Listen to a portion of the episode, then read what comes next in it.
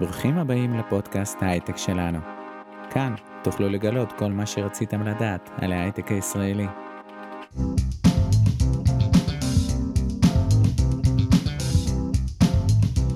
ברוכים הבאים לפודקאסט של יקי וגרמן.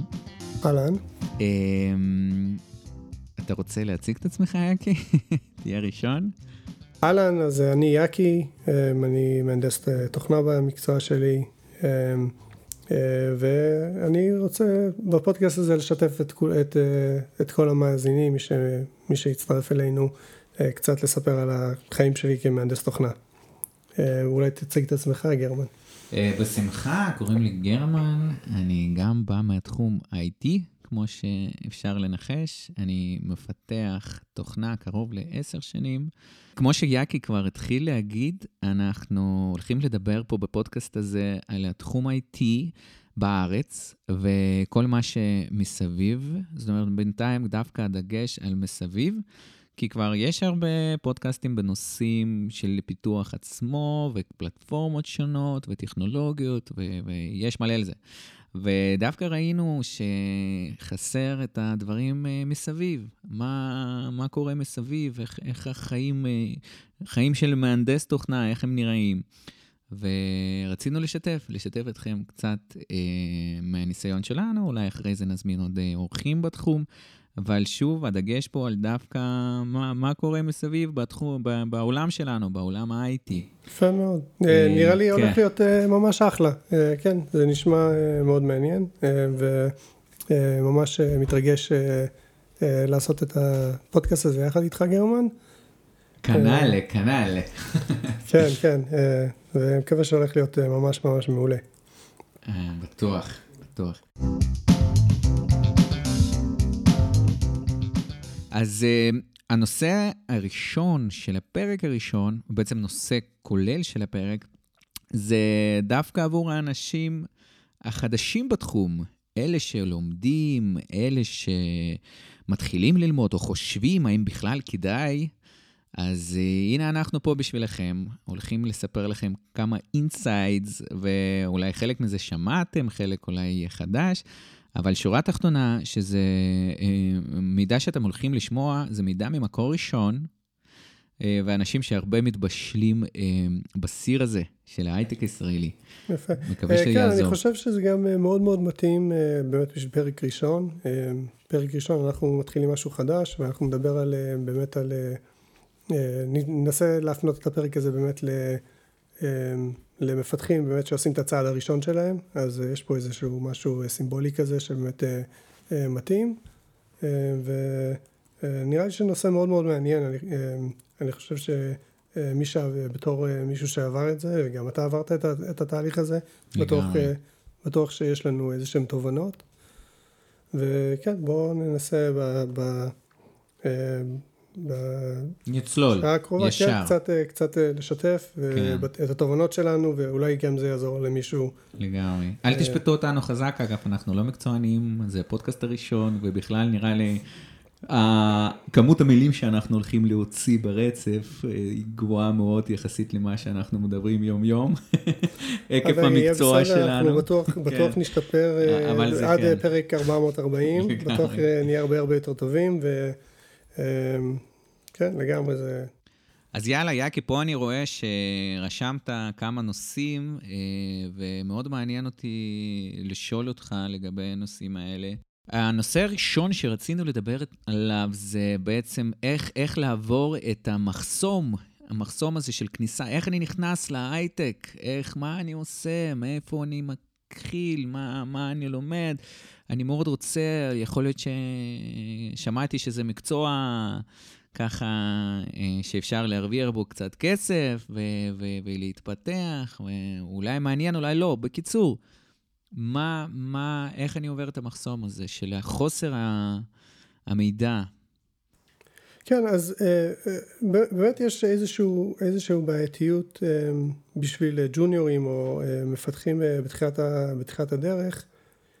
הבעיה העיקרית היא שחברות באמת, יכול להיות שאולי חברות מסוימות יותר משתלם להם, אבל הרבה פעמים פשוט לא משתלם לחברות לקחת עובד שאין לו, אין לו ניסיון, ולהתחיל להעסיק אותו, כי בדרך כלל חברות באופן כללי ובטח בהייטק זה, תראה, זה ביזנס אחרי הכל, ורוצים להוציא את המרב מהכסף שמשקיעים, ואם אנחנו מסתכלים על כסף שמשלמים לעובדים, שמפתחים במקרה הזה, אז ירצו להוציא מזה את המרב, ואם אם חברה לוקחת איזשהו מפתח שהוא mid-level או, או senior, וישלמו לו סכום מסוים, כנראה שהתוצרת שלו, התפוקה שלו תהיה גדולה בהרבה מאשר אם תיקח את הכסף הזה ותחלק את זה בין כמה ג'וניורים, בסדר?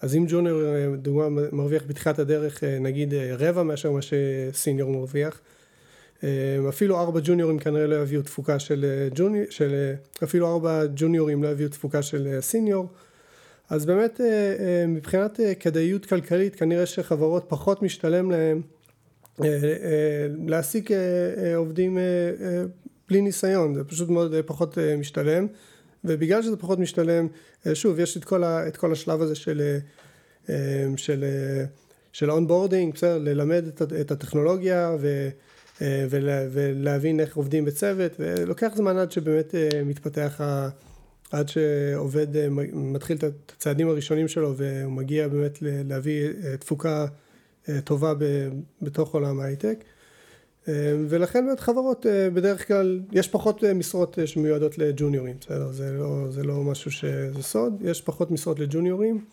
ובסופו של דבר אולי נדבר קצת על באמת איך אפשר באמת לעבור את השלב הזה, באמת להתגבר על זה, להתגבר על השלב הזה ולהגיע, וכן למצוא את המשרה הראשונה שלנו, שבסופו של דבר זה בדרך כלל ה... הפתח שלנו לכל, לכל הקריירה, לכל הקריירה בעולם ההייטק. אז, אז עוד פעם, שאני אסכם, אתה אומר שבעיה עיקרית שקיימת עבור אנשים מתחילים, ג'וניורים, כמו שאמרת, מי שלא מכיר, זה, זה מושג כולל על מתכנת, מפתח שהוא רק בתחילת דרכו. אז אתה אומר שבעצם הבעיה שחברות יעדיפו לקחת אחד שהוא עם ניסיון, לעומת ארבע שהם ללא ניסיון, אפילו שאולי כלכלית, זה יהיה אותו דבר, או אפילו יותר רווחי בשבילו. האם זה נכון? כן, כן, נכון. חברות יעדיפו את זה, כי פשוט כי אותו סיניור אחד, ככל הנראה, יוכל לתת תפוקה יותר טובה, ויוכל לכתוב קוד טוב יותר, שאפשר יהיה קל יותר לתחזק אותו, בהמשך כנראה. אז באמת אין כל כך כדאיות כלכלית, כנראה לחברות בדרך כלל, להביא ג'וניורים. כמובן שיש שיקולים נוספים, וכמובן שיש משרות ג'וניורים. אז, אז מה על, על, על הג'וניורים האלה? מה, נשמע שאין כניסה, נשמע שכל מי שעובד היום בהייטק נולד סיניור. כן, זה, זה באמת עושה רושם כזה, זה באמת, יש תמיד, תמיד יש את כל הבדיחות האלו על משרת ג'וניור, שמונה שנות ניסיון בג'אבה, וארבע שנות ניסיון עם אס קיו אל, עם עם, עם אס קיו אל Database או משהו כזה, ועוד עוד חמש עשרה שנות ניסיון בפיתוח משהו נוסף, כן, אז זה תמיד... שנות אור. כן, כן, זה, זה כאילו תמיד הבדיחה, כאילו שתמיד הם מספרים, אבל למעשה, לא, לא, לא באמת אולי צריך להגיע עד כדי כך לכזה סוג ניסיון בשביל למצוא את המשרה הראשונה.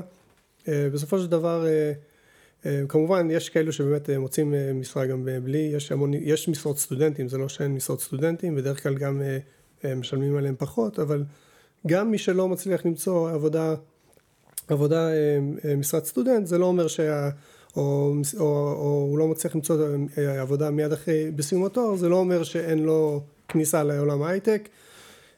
יש, יש צעדים שאפשר לעשות כדי באמת... כדי להגביר את הסיכויים של, את הסיכויים של, של ג'וניור, של מפתח בלי ניסיון, באמת למצוא את העבודה הראשונה שלו.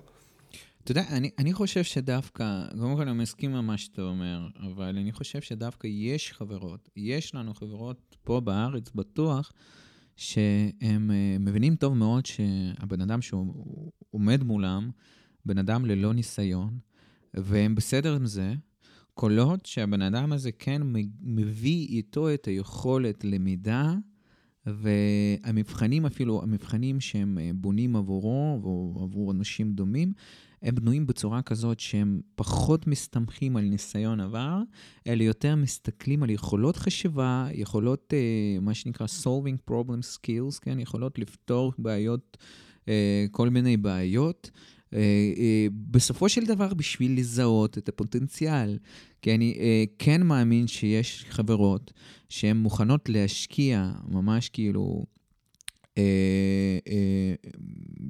כאילו לזרוע את המתכנתים בשביל אחרי זה לקטוף את הפירות. אני, אני, אני בטוח שיש חברות שכמו שאתה מציין, אבל אתה אומר שזה הרבה התעסקות ופחות עושים את זה. אבל בוא, אם תיכנס שנייה לתוך חשיבה של חברה, היא באה, היא מביאה נניח ג'וניור באיזשהו סכום יחסית סמלי, בסדר? ככל הנראה לא משלמים לו משכורות של מפתחים מנוסים, ובעצם הוא מתמקצע על חשבון החברה, בסדר? החברה בעצם מחזיקה אותו, משלמת לו, ולמרות שאולי אין לו תפוקה כל כך גבוהה, ואז אחרי, אחרי שיש לו ניסיון, כמובן הערך שלו בשוק עולה בהרבה, בסדר? ברגע שיש לו כבר שנה, שנתיים ניסיון, אז כבר הערך שלו אה, קופץ, ואולי, אה, ו, ו, בוא נגיד, הם יכלו כבר בהתחלה להביא מישהו עם, עם השנתיים ניסיון האלו, בסדר? זה לא כאילו, כי עכשיו העובד הזה, זה, זה לא שהם עכשיו הם מעסיקו אותו, ו, ו, ואז עכשיו, והוא בטוח יישאר אצלם בחברה למשך תקופה מאוד ארוכה, כמובן אחרי שנתיים אה, אה, הוא ירצה כמובן שהשכר שלו ישתדרג, אה, ואם אה, החברה יוצאת מנקודת הנחה שהם עכשיו... אה, הם ילמדו מישהו איך, איך, איך לתכנת, איך, כאילו, יכניס אותו לתוך התחום, ואז יהיה להם איזה שהם ריסורסים זולים יותר, כנראה שזה לא ממש עובד. בסדר? אז בסופו של דבר, ג'וניור, חברה שלוקחת ג'וניור, זה ככל הנראה, הם פשוט מאוד, זה כמו סוג של איזושהי התנדבות כזאת, בסדר? הם פשוט מאוד מכניסים עוד, מפתח, עוד מהנדסים בתוך עולם ההייטק, שזה דבר מאוד מאוד חשוב, כי... לא, לא התנדבות, דבר... שוב, הם, הם פשוט מוכנים לקחת את ההפסד הזה בהתחלה, בשביל שאחרי זה לטווח הארוך, כן, בתקווה, זה סוג של, כן, סוג של השקעה, בשביל החברה עם סיכון גבוה. נכון. ונכון, אתה לא יודע באמת.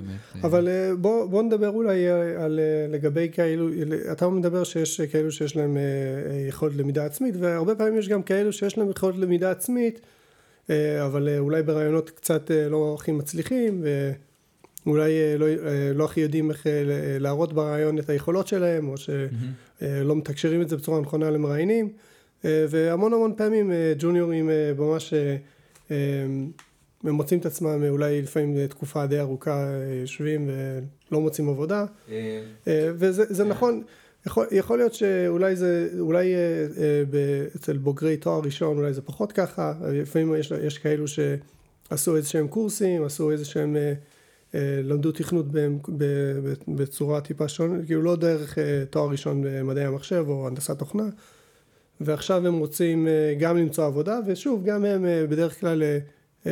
מוצאים את עצמם מאוד מתקשים, מאוד מתקשים למצוא את העבודה הראשונה שלהם, ולא בהכרח כי אין להם את היכולות להיות מהנדסי טובה, מהנדסי תוכנה טובים, בסדר? יכול בהחלט להיות שהם יכולים להיות מהנדסים מאוד מאוד טובים, רק חברות לא תמיד מצליחות לראות את זה, ויש אולי כמה דברים ש, שגם גם כאלו מפתחים בתחילת הדרך וגם יכולים לעשות. יפה שאתה הזכרת את הנושא של רעיון עבודה.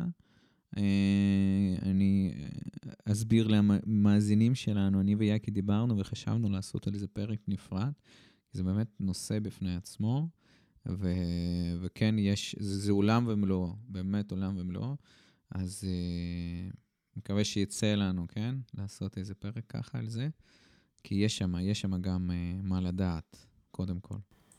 רגע, אז יקי, מה בעצם אתה מציע לאנשים שנמצאים בתחילת דרכם? מה אתה מציע להם לעשות? אוקיי, אז באמת כמה דברים, הצעות שיש לי, שאני חושב שבאמת יכולים לעזור לג'וניורים באמת בתחילת הדרך. אז דבר ראשון, מאוד מאוד חשוב להבין שבסופו של דבר למצוא את העבודה הראשונה שלנו, זה ממש בידיים שלנו. זה לא באמת, הרבה פעמים אנחנו נוטים יותר להסתכל על... על החברות וזה, והם כאילו מחכים לחברה שתרצה ושתיקח אותנו ושתסכים, שתסכים שנהיה, שתסכים להעסיק אותנו, ובעצם אולי צריך טיפה לשנות פאזה ולחשוב בצורה טיפה שונה. זה לא חברה, זה לא, זה לא באמת בידיים של החברה, זה בידיים שלנו. אנחנו אלו שיכולים לקבוע את ה, להשיג את הניסיון הזה, והצורה שאפשר באמת להשיג ניסיון זה בכמה דרכים. דבר ראשון, תמיד אפשר לנסות להתחיל לפתח איזשהו פרויקט, גם ככה, אם גם ככה אנחנו מחפשים עבודה ואין, ואנחנו לא עובדים בינתיים, אפשר לפתח איזשהו פרויקט לבד, או ללמוד, להתחיל ללמוד איזשהם טכנולוגיות לבד, להתמקצע בטכנולוגיה מסוימת. תמיד אם נגיע לאיזשהו רעיון ונציג, ונציג למראיין איזשהו פרויקט שבנינו, זה תמיד ייראה הרבה הרבה יותר טוב. זה סוג של ניסיון. נכון, זה ממש, זה ממש. לא משנה שלא שילמו לך על הפרויקט הזה. נכון, אז זה ניסיון. העובדה, עשית אותו. לגמרי, זה ניסיון, וזה ניסיון, זה ניסיון שתלוי בך, זה תלוי במפתח, לא תלוי ב... לא תלוי בחברה, בשום חברה שתסכים להעסיק אותך. אז שוב, זה משהו שזה. יש דברים נוספים שאפשר. אפשר, הרבה פעמים יש פרויקטים בהתנדבות. יש המון המון מקומות שמחפשים מישהו שיבנה איזשהו אתר, אתר בדרך כלל אולי בהתנדבות, אולי זה איזושהי עמותה או ארגון שעושה משהו טוב. אפשר גם לעשות משהו טוב וגם...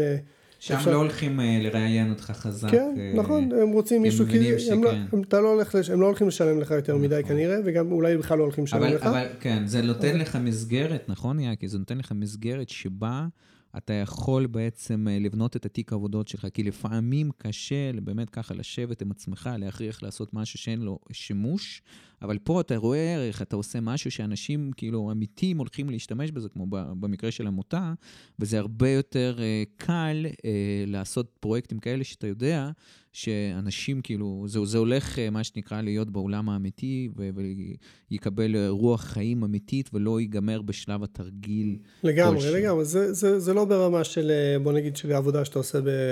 והעבודה שאתה עושה בפרויקט שעושה בו נגיד בהנח התואר, בסדר? זה כאילו אתה באמת עושה משהו לעולם אמיתי וזה באמת אה, משמעותי וגם זה מוכיח את היכולות למידה, בסדר? אם אתה עושה את זה לבד.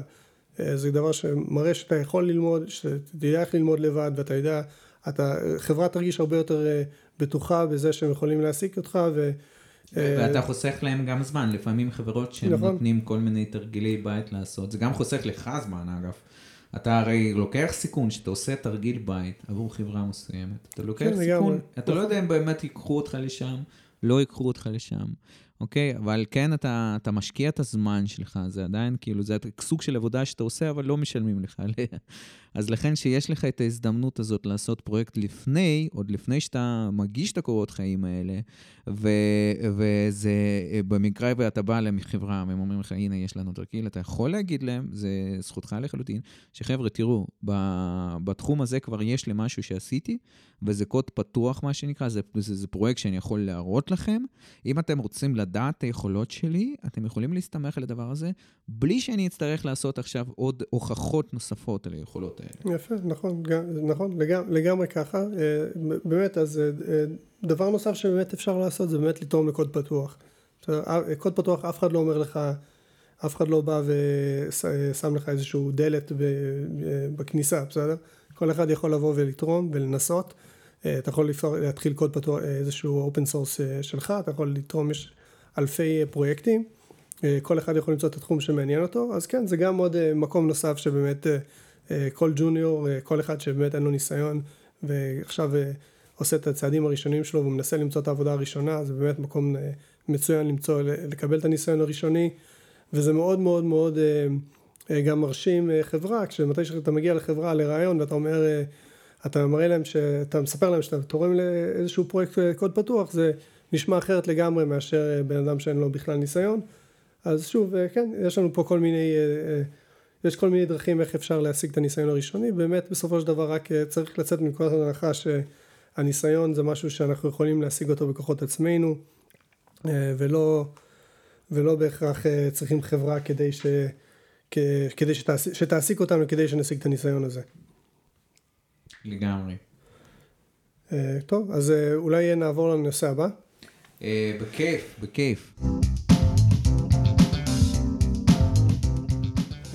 אוקיי, אז הנושא הבא שאנחנו נדבר עליו, זה גם נושא שמאוד מאוד מעסיק המון מפתחים, או אפילו אולי צעירים שעוד לא אפילו נמצאים, עוד לא מחשבים את עצמם מפתחים, אולי אנשים שרוצים להגיע לעולם ההייטק, ושוקלים כל מיני דרכים איך להגיע לעולם ההייטק. בדרך כלל שאלה שמאוד מאוד, שאלה ששואלים המון המון פעמים זה, מה, מה הצורה הכי, הכי כדאית, כדי שנ, כדי, כדי שנוכל בכלל להציג את עצמנו בתור מועמדים בעולם ההייטק. כמובן שמישהו שאין לו שום רקע ושום דבר, כנראה שהוא לא יכול להגיע להיות, אף שום חברה לא תיקח אותו בתור מהנדס או מפתח. ו... במילים אחרות? והשאלה, זו, והשאלה היא כאילו באמת... יש יש המון המון דרכים איך איך איך ללמוד את ה, את התחום הזה של תכנות או של איפה אני לומד איפה אני לומד נכון והשאלה היא כן השאלה היא בעצם אם אם אנחנו רוצים ללכת אם אם שווה יותר כדאי ללכת לעשות תואר ראשון, אולי שווה ללכת לעשות איזשהו בוטקאמפ, אפשר גם ללמוד ביוטיוב, אפשר בהרבה דרכים. ובוא אולי אולי תגיד לי אולי אולי גרמן אולי תספר מה הטייק שלך על הנושא הזה. בכיף, בכיף, איזה כבוד. כן, נושא רציני ממש, זה ממש מכובד. אגב, שיהיה ברור, שנינו, אני ויקי, אנחנו למדנו באותה מכללה בירושלים, ואנחנו כביכול עברנו את המסלול הקלאסי, אוקיי? שזה תואר ראשון, עם כל הקורסים בדרך, שחלקם כביכול הם לא קשורים ישירות, כן? לפחות ישירות, הם לא קשורים למה שאנחנו מתעסקים היום, יום-יום בעבודה שלנו. אז לכן כל, כל, כל מה שאנחנו הולכים לדבר עליו, זה כביכול מהסתכלות, חוץ מהמכללה, כן? אני מדבר עוד דרכים, זה מהסתכלות צדדית כזאת או אחרת, שראינו מה יוצא, ואנשים אחרים שעברו, איכשהו פגשנו אותם במהלך קריירה, שהם דווקא עשו את המסלול הפחות קלאסי, בוא נגיד ככה, שזה צבא, שזה אה, כאילו קורסים בצבא, או קורסים אונליין, או קורסים כמו ג'ון ברייס, אה, אה, לא חסר. אה, מה, ש, מה שכן אני רוצה להגיד, שעצם זה שיש את, שיש את קורסים האלה, והיה לה, כאילו, זה תמיד היה, גם בזמננו, כשאנחנו למדנו, זה כבר היה מקומות כמו ג'ון ברייס, ששם אנשים למדו ויצאו משם אה, עם תעודות, ומצאו עבודה אחרי זה. כן? שזה מה שחשוב בסופו של דבר. אני חושב ש... איך אומרים? כאילו זה נורא תלוי גם מה לבן אדם עצמו, מה, מה הוא מחשיב כהשכלה מבחינתו, כאילו מה המטרה שלו. כי אני יודע שמהניסיון שלי אני רוצה להגיד ש... מתרבות שאני בא, כן? ששם באמת תעודה זה כאשר אתה מסיים תור, כן? גם יש לי תור שני במקרה, שזה גם משהו שאולי לא הייתי צריך אותו ממש, אבל עשיתי אותו כי ככה, ככה אני מרגיש שלם, כן, ככה אני מרגיש ש- I made it, mom, אוקיי? שאמא יכולה להיות גאה בי. ככה מניחה לך, כאילו, לתת לך ככה, טוב יופי, עכשיו אתה יכול...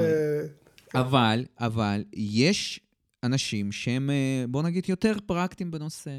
הם הבינו בשבילם שהם רוצים להיות מתכנתים, או רוצים לעבוד בפיתוח, או כל מקצוע שהוא קשור ל-איי טי, והם יודעים בסופו של דבר ש- ש- שזה צריך לקרות מבחינתם כמה שיותר מהר. הם רוצים ללמוד את התכלס, אוקיי? או הם רוצים ללמוד את המלאכה, שאיתה יכולים לבוא אחרי זה רחבות, להגיד, חבר'ה, אני יודע לעשות את זה, את זה, את זה, את זה, את זה.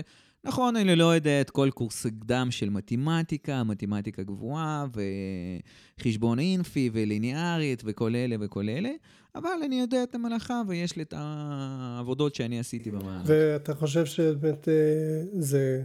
זה שמוקפים על זה שאומרים שאני לא צריך את כל הדברים האלו, האם אתה חושב שזה משהו ש...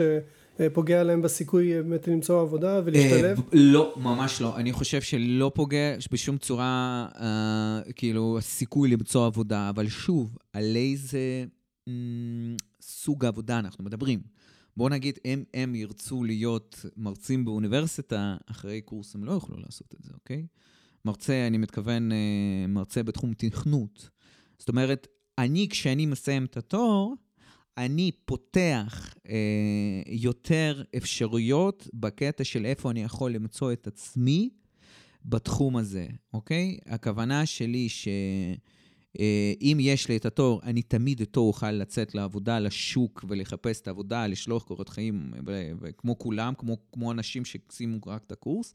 אבל אם אני ארצה להתקדם באקדמיה קצת, אם אני ארצה לעשות, לא יודע, תור שני או אפילו דוקטורט, אז בלי שיש לי את התור ראשון הזה, אין סיכוי, זאת אומרת, זה הקורס הוא לא מספיק. אבל מצד מציאת עבודה, אתה יודע, כמו שאתה אומר, אנשים פרקטיים, ומה שחשוב להם זה באמת שלהם עבודה, רוצים להשתלב בשוק העבודה, אז אם אני מבין מה שאתה אומר, מצד השתלבות בשוק העבודה, זה לא אמור להיות חסם, זה משהו שבהחלט אפשר להשתלב גם אם אין לך תור. נכון, אפשר, אבל פה צריך להיות מאוד מאוד זהיר בבחירה של אותה המסגרת, כן? כשאתה אפילו הולך ללמוד קורס, אתה עדיין הולך ללמוד, ואתה הולך לעבוד קשה.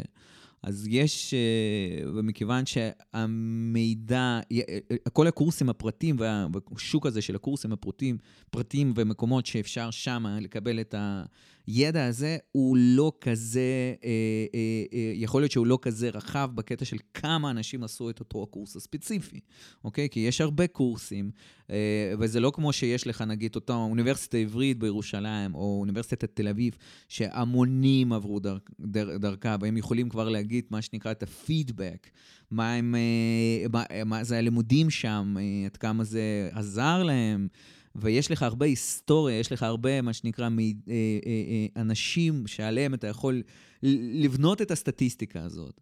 עכשיו, כשאנחנו מדברים על קורסים, ובמיוחד קורסים ספציפיים של איזושהי פלטפורמה מסוימת, קורסים ווב, קורס קיו איי, במקום מסוים, אז הכמות האנשים שעברה דרך הקורסים האלה הרבה יותר קטנה. אז האם עד כמה הקורס הזה טוב ואיכותי, הרבה יותר קשה לקבל את האינדיקציה הזאת. כמובן, כל המקומות האלה, הם יפרסמו את עצמם ויגידו שהם הכי, הכי, הכי. אז פה צריך להיות ממש זהיר בבחירת אותו מקום שאתה הולך ללמוד את הקורס הזה. אתה אומר שאם אני מבין מה שאתה אומר, זה שגם אם מישהו בוחר לא ללכת למסלול של תואר, אלא בוחר באמת ללכת ללמוד תכנות, עדיין כדאי לעשות את זה במקום מוכר, שיש להם איזשהו סילובוס שכבר בנוי בצורה נכונה, ובאמת ייתן להם את הכלים, ייתן להם את ההיכרות. זה ברור, זה קודם כל, ברור. זה בסיס, שאתה רואה בדיוק את הסילובוס שאתה הולך ללמוד, מה אתה הולך ללמוד, איזה דברים אתה הולך ללמוד.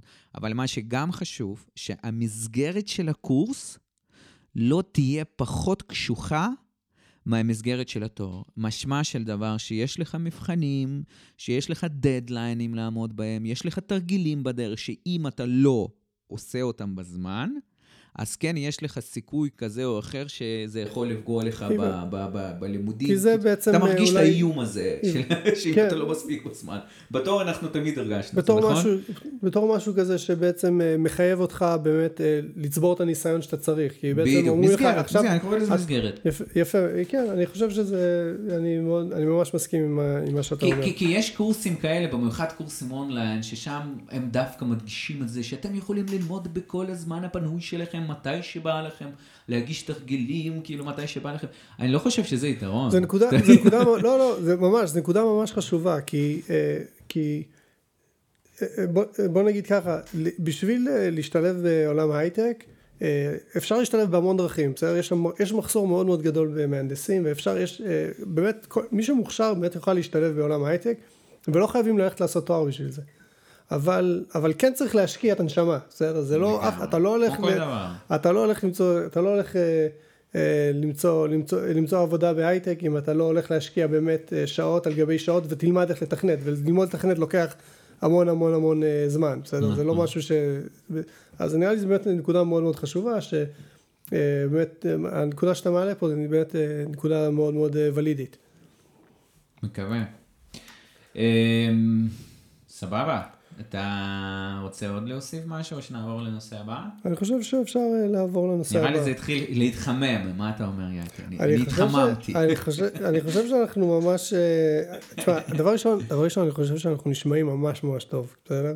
אני, לא יודע, אני כאילו בדרך כלל... את זה אני לא עושה לזה קאט, זה נשאר בפרק.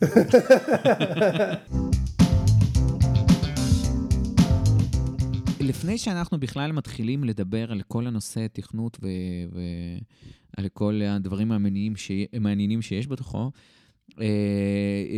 בכלל כאילו להבין האם התכנות זה משהו שהוא בשבילי, מה בעצם מניע אותי אולי לשנות את הקריירה שלי, או לבחור בתכנות בתור משהו כקריירה ראשית, כאשר אני, לא יודע, רק מסיים את הבית ספר, ולא, או אחרי צבא, או חושב מה לעשות הלאה עם החיים.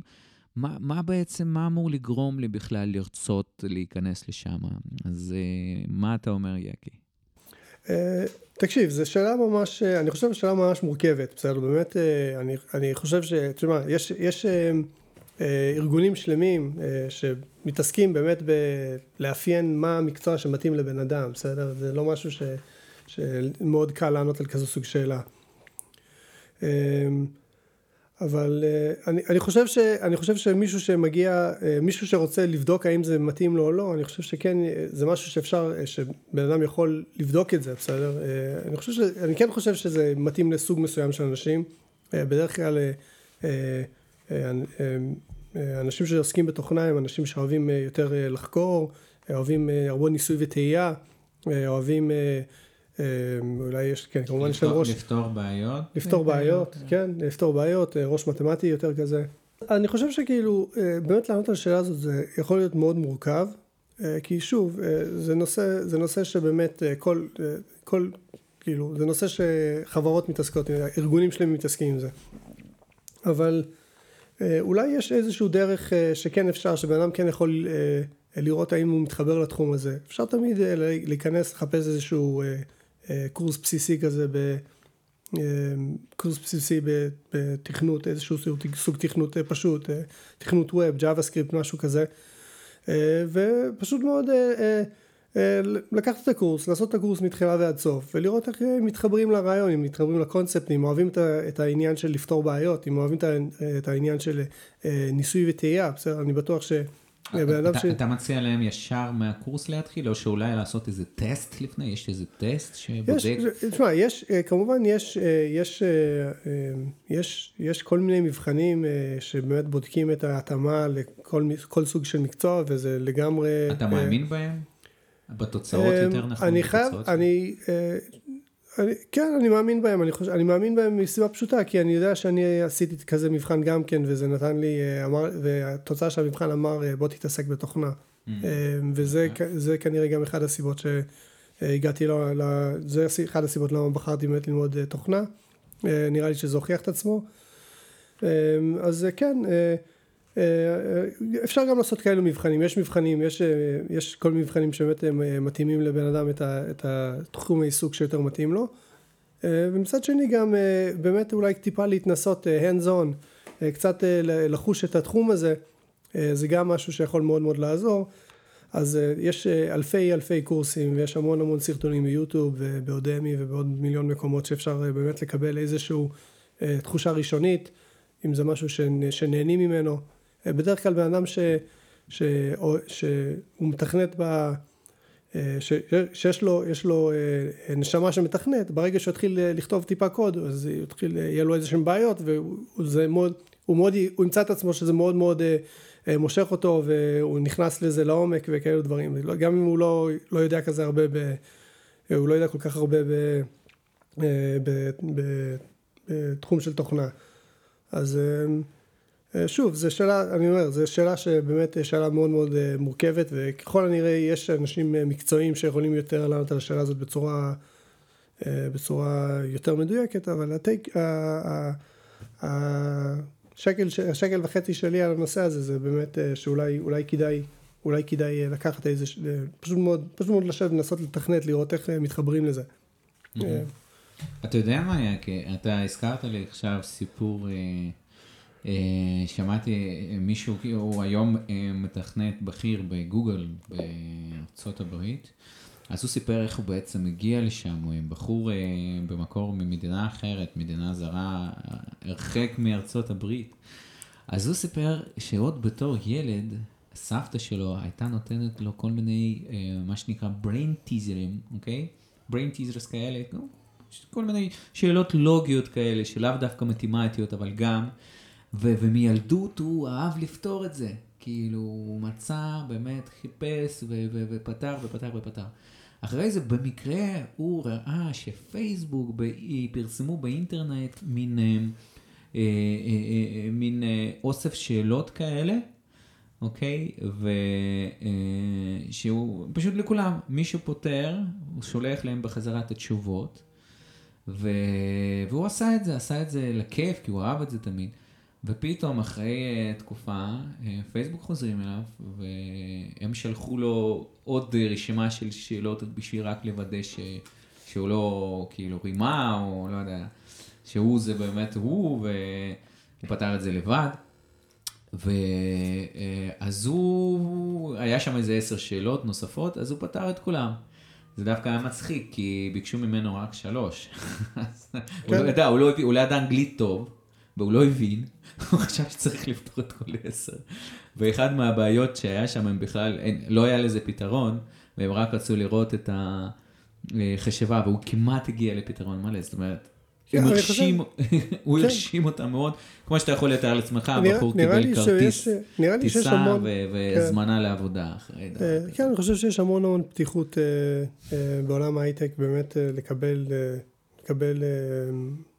אנשים מכל כל סוג של ניסיון וכל כל באמת אני חושב שזה משהו במיוחד בארץ, זה משהו שמאוד מאוד מאפיין את עולם ההייטק בשונה מאולי מהרבה תחומים אחרים במשק, זה באמת הפתיחות הזאת, באמת בסופו של דבר אם, אם יש מישהו שייתן להם את, ה, את מה שהם צריכים, את ה, את, יפתור להם את הצורך שלהם ב, ב, יודע, בפיתוח של תוכנה, אז יקרו אותו, זה לא באמת כל כך משנה אם יש לו תואר, או שאם יש לו... והוא בן חמש עשרה. כן, הוא בן חמש עשרה, כן, אני עבדתי עם עובדים בני חמש עשרה, ליטרלי, כאילו ממש צעירים ממש. כן, באמת, יש איזה סוג של פתיחות מחשבתית כזאת. כל ההבדל שאימא חותמת על חוזה, לא אותה. לא יודע, באמת אני יודע לחזור. אני זוכר דווקא שפעם, כן, כן, אני זוכר ש... טוב. בואו נמשיך. אוקיי, אז אני באמת כאילו רוצה שנסיים כל, כל נושא כזה עם עצות, טיפים פרקטיים. אז שוב, אנחנו מסכמים, יקי, כן, לגבי שאלה, האם אני, האם אני סטיב ג'ובס הבא או לא, איך אני יכול להבין את זה? אז מה, מה העצות שלך? מה תכלס? מה, מה עליי לעשות? איך לבדוק את זה? תשמע, ההצעה הכי טובה שאני יכול לתת באמת, אם אני צריך לתת הצעה שזה משפט או שתי משפטים, אני חושב שההצעה שלי זה פשוט מאוד, תשבו ותכנתו, זה כאילו... כאילו לנסות משהו כבר... בשביל להפוך להיות מתכנת טוב, זה פשוט מאוד צריך לתכנת. וואו, היה התחלה, הייתה התחלה מעניינת. תקשיב גרמן, באמת היה כיף מעבר למצופה, באמת היה ממש ממש גם נורא מעניין וגם... כן, לנו לפחות. כן, אני מקווה שגם מי שיהיה מי שיאזין לזה, וגם אם לא יאזינו זה גם בסדר, אני נהנה מהדרך, אז באמת היה לי ממש ממש כיף. זה אגב עוד טיפ, נתת עכשיו עוד טיפ, ליהנות מהדרך, אפילו כשאתה לומד ואתה לומד קשה, זה אחד מהמדדים בשבילך, כן? האם אתה בדרך הנכונה, האם לפחות אתה מצליח עם כל הקושי הזה, גם ללמוד וליהנות אפילו קצת, או שאתה כל הזמן סובל, אז יכול להיות שלא כדאי. יפה, יפה מאוד, נכון. והנה, אתה רואה, אז הבאנו עוד איזשהו טיפ על הדרך. ממש. אבל באמת היה מאוד מאוד, אני ממש ממש נהניתי, ואני כבר מחכה לפעם הבאה, כאילו. ייי! אוקיי, ובנוסף, אני ויקי קצת מנגנים ושרים ואוהבים גם לשמוע מוזיקה, אבל במקרה יודעים קצת לנגן ולשיר. אז אמרנו שאחד הדברים שנעשה, ננסה לפחות ונשתדל את כל הפרק לסיים, את כל פרק לסיים עם אה, שיר שהוא יכול להיות איכשהו מתקשר לפרק. והשיר שהיינו רוצים לשיר הפעם זה שיר של מייק ג'אגר אה, בשמו You Can't Always Get What You Want, שזה כן, כן, לא לשכוח. אז you can't always get what you want, אבל you can, אבל if you try hard enough, כנראה ש-you'll get it, you'll get it. בסוף תתקבל את זה, כן? אז יאללה, נו. אוקיי, יאללה. היי, לצערנו הרב, התגלה לנו שזה לא כל כך פשוט לשיר שירים בתוך פודקאסט, מטעמי קופירייט. ואנחנו נבדוק את העניין הזה, לא נשאיר אתכם ככה בלי שתשמעו אותנו שרים, ואם אי אפשר לעשות משהו בשמחה נחזיר את המסורת. בינתיים אה, זהו, ונשתמע. תודה שהזנתם לפודקאסט ההייטק שלנו. שתפו אם אהבתם ונשתמע בפרקים הבאים.